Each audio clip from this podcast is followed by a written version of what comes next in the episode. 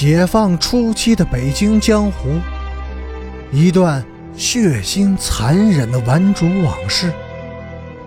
欢迎收听《北京教父》第六十五集。陈诚的眼睛紧盯着田建国，一只手抱紧了黛玉，另一只手把刀子。伸进了他的外衣下边，黛玉惊叫着挣扎，两只手拼命护着自己的裤腰带，但是她的手很快就抽了回来，手指被锋利的刀刃割破了，黏糊糊的都是血。你叫吧，大声点我需要更多的眼睛。陈诚仍然紧盯着田建国。手下一使劲刀子把内裤、衬裤、毛裤和外裤连同皮带都豁开了。陈诚一松手，黛玉软软的跌坐在地上，裸露的那块肚皮在暗中显得很白。田建国，我们两清了。陈诚转身走了，走出不远。他又回过头来说：“不过，你要是把他给甩了，我会重新找你算账的。”他看了黛玉一眼，这是他看她的第一眼。他忽然觉得，她那瘦弱的身子有点像自己的妹妹。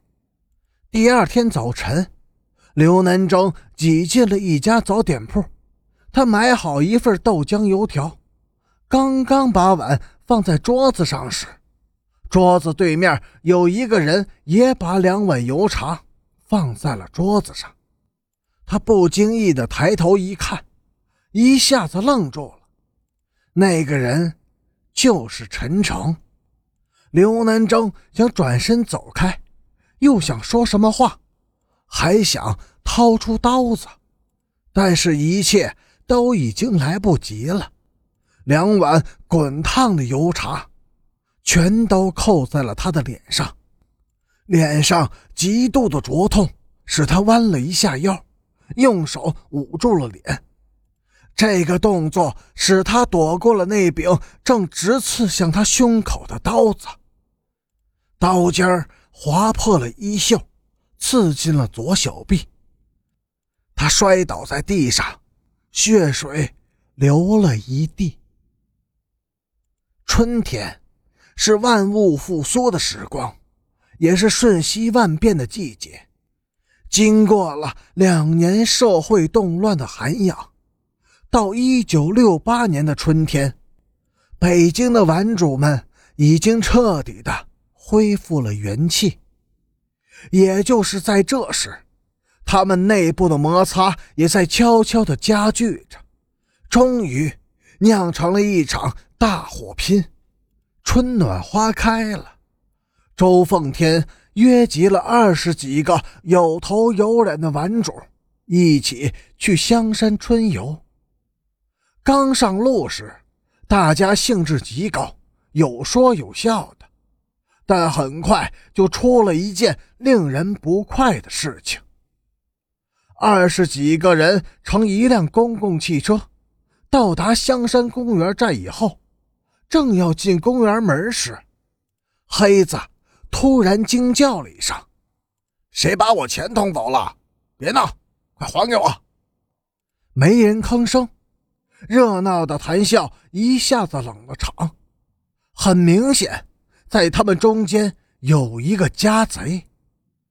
谁都有可能是家贼，谁都有权任意怀疑哪个人就是家贼。结果每个人都成了贼，真是扫兴到了极点。多少钱？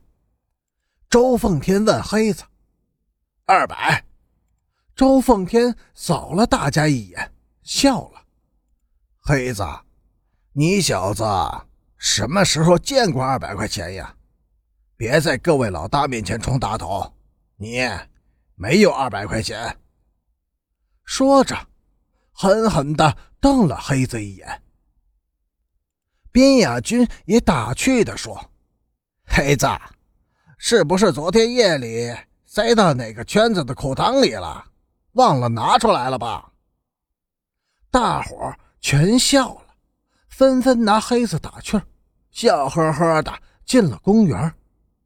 笑可是笑，但是家贼没有找出来，事情总不会到此就算完了。